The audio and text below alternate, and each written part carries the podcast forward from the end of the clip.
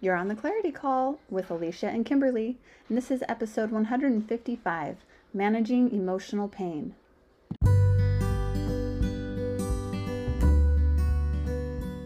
Welcome to the Clarity Call, a podcast dedicated to providing useful information and guidance to those seeking encouragement and support while navigating the challenges of caring for a loved one with special needs.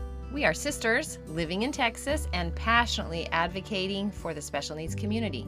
Between us, we have 16 children, six of whom have a medically complex diagnosis or are considered special needs.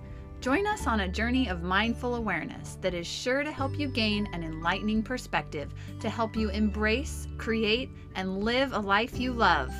Here we go.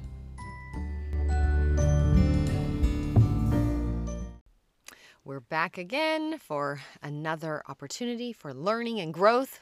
We love this journey. We've been on it for a long time and learned so much together and um, doing life together in the heat of Texas summer. Yeah. Stinky, yucky, hot. Muggy. um, but we're just glad you're here with us and I hope that you can find some some nuggets of truth and help today as we go through our episode. But before we start, Kimberlee's going to give us our reality check. Yes. So I feel like I've tried really hard to have lots of tools and ways to manage painful emotions. Um, because I really do have the belief now that we can feel the pain of what life can be about, where emotions are concerned, or we can resist it and create misery for ourselves, where we just swim in the sludge and pool of awfulness, right? Right. Like we just make it worse for ourselves when we don't allow for pain. And I um, had some company over this past weekend, and it would have been okay. It's sometimes hard for me to manage my mind around having visitors and still have uh, the kids' routines and like feel like everything is Well, space, because your space is Yeah. limited of where right. they are. You know, so it just it tends to feel a little more chaotic for me, but I typically can just be like it's okay, like it's for a short period of time.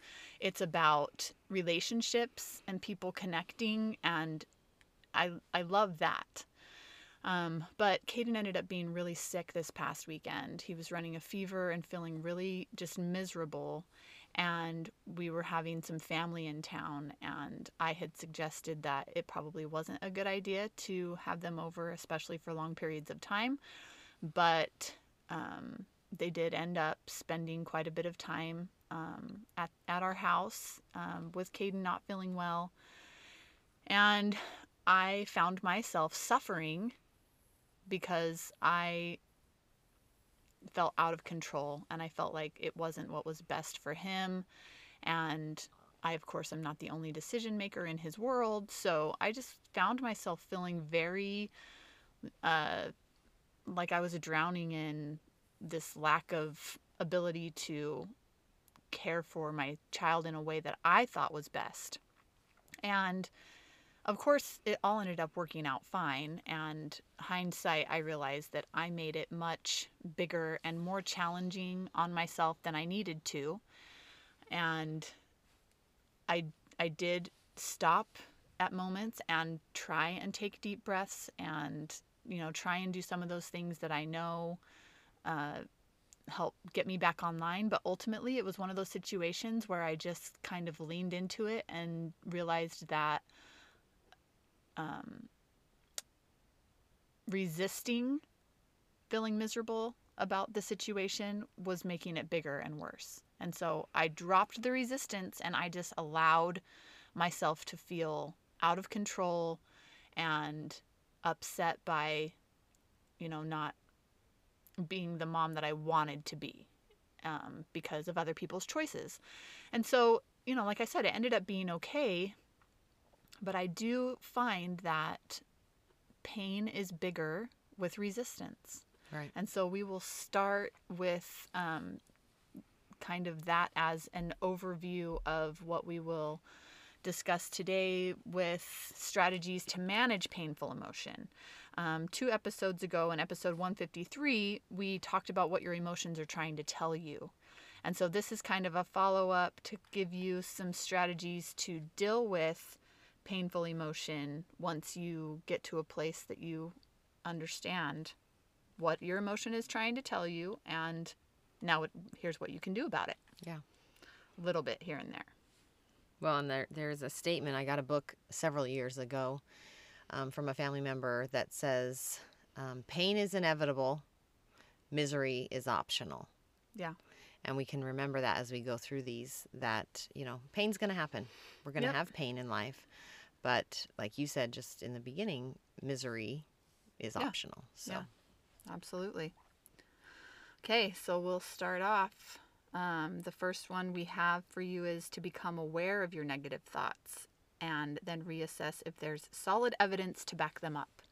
So that's what I did. I had solid evidence that there were people in my home that felt like were making my life more challenging, um, not allowing my sick child to rest. But, you know, it, ultimately, so what?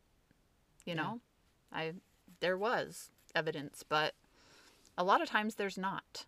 Like Right. a lot of times we're just making it up and we think it's our reality, but we have to really know what's factual and what's just the thoughts that we are creating that we feel like are real and factual. Yeah. The next one is let go of baseless generalizations or assumptions to avoid fueling your emotional distress. Yes. And I, when I saw that word distress, I was thinking about um, a little practice that I learned this week, which I taught you and several other people, is this butterfly technique. When you're Mhm. feeling distressed, Yeah. To realign your mind and your heart and your body, you know. And so there are things that you can do when you feel distressed, when you get to that point, to quickly bring yourself back down from that level of distress, because that word is definitely, you know, Yeah. just to say it, but finding ways to let go of that. Yeah, I really like this next one. Um, this is a lot of Brene Brown's work. Is putting your feelings into words known as labeling them can help diminish emotional intensity. So when I can recognize, like I did this past weekend, that I'm feeling out of control, and I can label that, then it helps diminish that. uh, You know, swimming in, you know, drowning in feeling like I'm out of control, and just being like, oh, yeah, I I understand how control works and I know that I can't control other people and I can still control me and you know so So you just say, I'm feeling out of control. I'm feeling out of control. that just labels it. Yes, Okay. labeling it helps you diminish that feeling. Okay. And when labeling, be descriptive of how your emotions both feel in your mind and in your body. I know you've talked a lot about this to me. mhm. Like, you know, does it feel hot? What color is it? What's this? Right. Like, really getting to the descriptiveness of that label. and Like, knowing where it is in your body because once you can go out of your mind and into your body that is a huge diminisher of emotional intensity for sure. The next one studies show that mindfulness techniques are an effective method to ease emotional distress. So everything we've been offering you here for the past three years um, is mindfulness. And there, we've offered lots of strategies and techniques that you know, hopefully you have found something that resonates with you that you can go to. Breathing, of course, is always a huge one that helps regulate your nervous system. So, you know, take a breath Yeah. and slow down. That's our first one. right. The next one is one form of mindfulness is being fully present while focusing on the details of your surroundings. Yes, becoming present for sure. I mean, yeah, we've talked about that how many times now? Grounding exercises are another technique that can help you get back in your body and find calm. And I did recently have somebody, and I probably even shared it on here, say, if you just go put your feet in the grass, Mm-hmm. you and know, get some chigger bites. Just kidding. well, in I know. Texas, yeah. No. But even, you know, if I'm not at a place where I can do that, even just telling myself, like putting my feet firmly on the ground and saying to myself, you know, are you okay in this moment? Is everyone you love okay in this moment? Well, that And this just is grounding yourself. This is one that I realized I think that's why I weeded. I'd love to weed. You know, I found Yeah. myself doing it yesterday even. When you just get those feelings, it's just getting your hands in the dirt, really becoming one with nature, trying to just feel and see and Use your senses. yeah, it really does help calm that those senses in your Yeah. in your body. So, and then seeking mental health support with a therapist or coach can help you develop better coping methods. And I know for me this last year and you know for several years on and off um 25 years maybe or whatever, but really I've done a lot of super intense work this past year. And just having someone that's trained and that is not attached to your world in any other way other than that seeking Mhm. like helping your mental health Right. and that journey with you really does help shine a different light on it give you different like i said these different techniques things that they can help you do to ground and to feel better it really is you've got to have another set of eyes and and ears and thoughts on it it helps for sure. The next one, there's a large body of evidence that shows lifestyle changes can improve psychological health. Okay? So yeah. If if you want to change your life, then you change your actual lifestyle. Yeah. There's the circumstances, things you're doing, which is, you know, I, I think a lot of times though, people use this as like an es- a scapegoat, right? Of just like, um, it can be kind of an avoidant thing, right? Right, right. But there is also truth in the need to, you know, change your, you change your, you know, one little thing at a time, you change your world, right? Your Right. outcome. So, Yeah. whatever it is you need to do to change your lifestyle, that will change that. It's great. Yeah.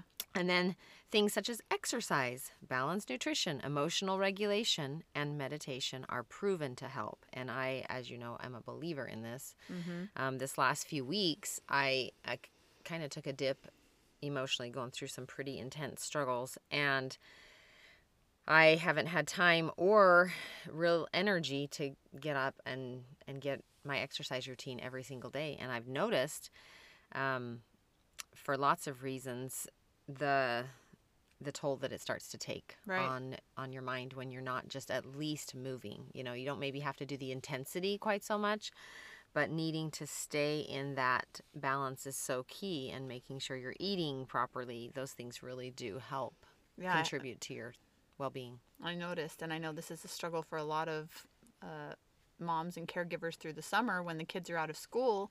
You know, I was dropping off Jocelyn and then going to work out, and I haven't figured out a way to re-implement that in my world. I was like, I got Caden in his routine now, but then he has surgery next week, and it really it can always be something. And I recognize that if it mattered enough to me, I would create the time for it again inside a new summer routine, and I haven't yet. right I and plan to, and I'm being compassionate with myself until I do. it's those people that you see. I saw this lady in the courthouse the other day walking.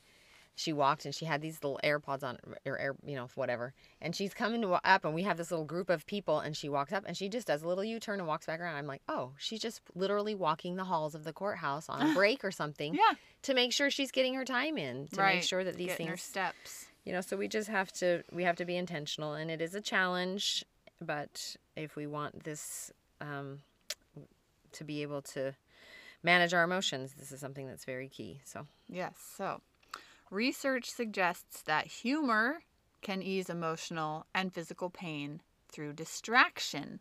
mm, I think that this is so uh, for this one, I guess I would add not just humor, but um, anything that our minds go to for a distraction, you know, it can help ease that emotional distress. Um, but then, of course, like we talk so much about, you have to be careful to make sure that you're not buffering. Like, it's okay to give yourself a mental break. It's okay to be like, I've got to shut this down, I've got to check out purposefully and intentionally to give your mind a break, to be compassionate and soft with yourself. It's when you go to that place on autopilot because you're buffering away from dealing with your life and, you know, working through painful emotion that it becomes a problem. But humor for sure, you know, getting helps us get through that that emotional and like it says even physical pain. Right. And I, it can't help but take me back to all those years ago when we did those would you rathers, you know, Yeah. um, both going through super challenging things. And that's why we were impressed to put it on our podcast at the end. And now we do jokes because there really is, life is heavy, Mm-hmm. but we have to remember to throw in that. That happy side too, and find ways laughing creates those endorphins that we need to heal. Mhm.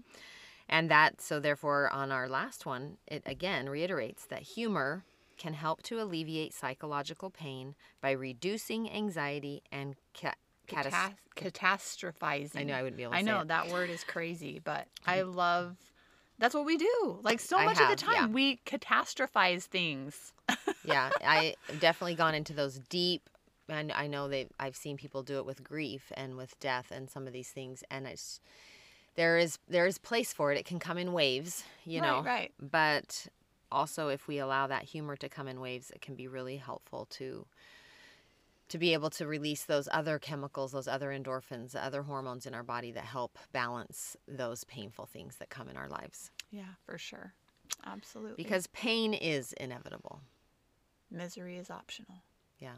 Yep. So we have to remember that. I need to remember that um, as we're going through some pretty challenging things in life. Everyone is. Uh, We all are. Everyone's going through challenge and hard, and it's it's not going to ease up. So we really have to use this work to heal, to stay present and mindful in our situations, and and seize the day Yeah. every day. Yeah, managing our emotions is huge. And we do that when we remember that the happiness of our lives depends on the quality of our thoughts. It really does. Our Yeah. thoughts, our thoughts create create our happy. I need a, I life. need a little person on my shoulder all the time to just tell me all the little things that I like.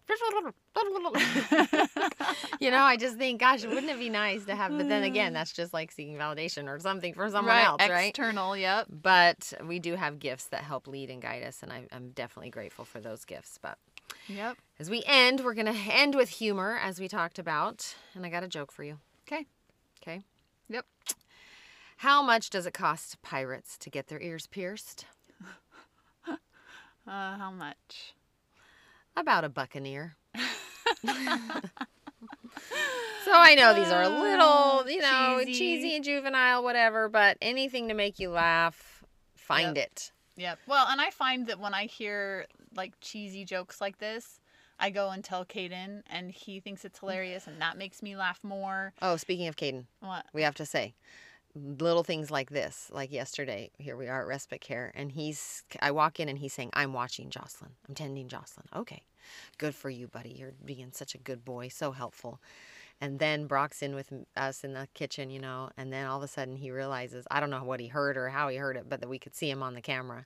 So Oh what does he do? He gets his little self up off of the chair or off the couch and comes over to the camera and starts doing little wiggle faces and googly Yeah. you know he of course has his his uh, enlarged tongue and things and he's pulling faces and doing all these goofy funny silly faces and making us laugh Yep. brock went in to try and do the same thing and it just wasn't the same Yeah.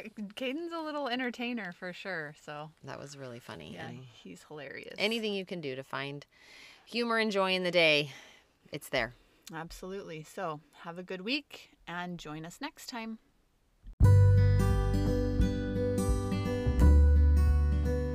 Thanks for joining us on the clarity call please like and share it and we'd love it if you'd leave us a rating and review Be sure to check out claritycallcoaching.com to join our weekly newsletter and sign up for your first free coaching session. you can also connect with us on social media We're on Instagram as The Clarity Call and on Facebook as Clarity Call.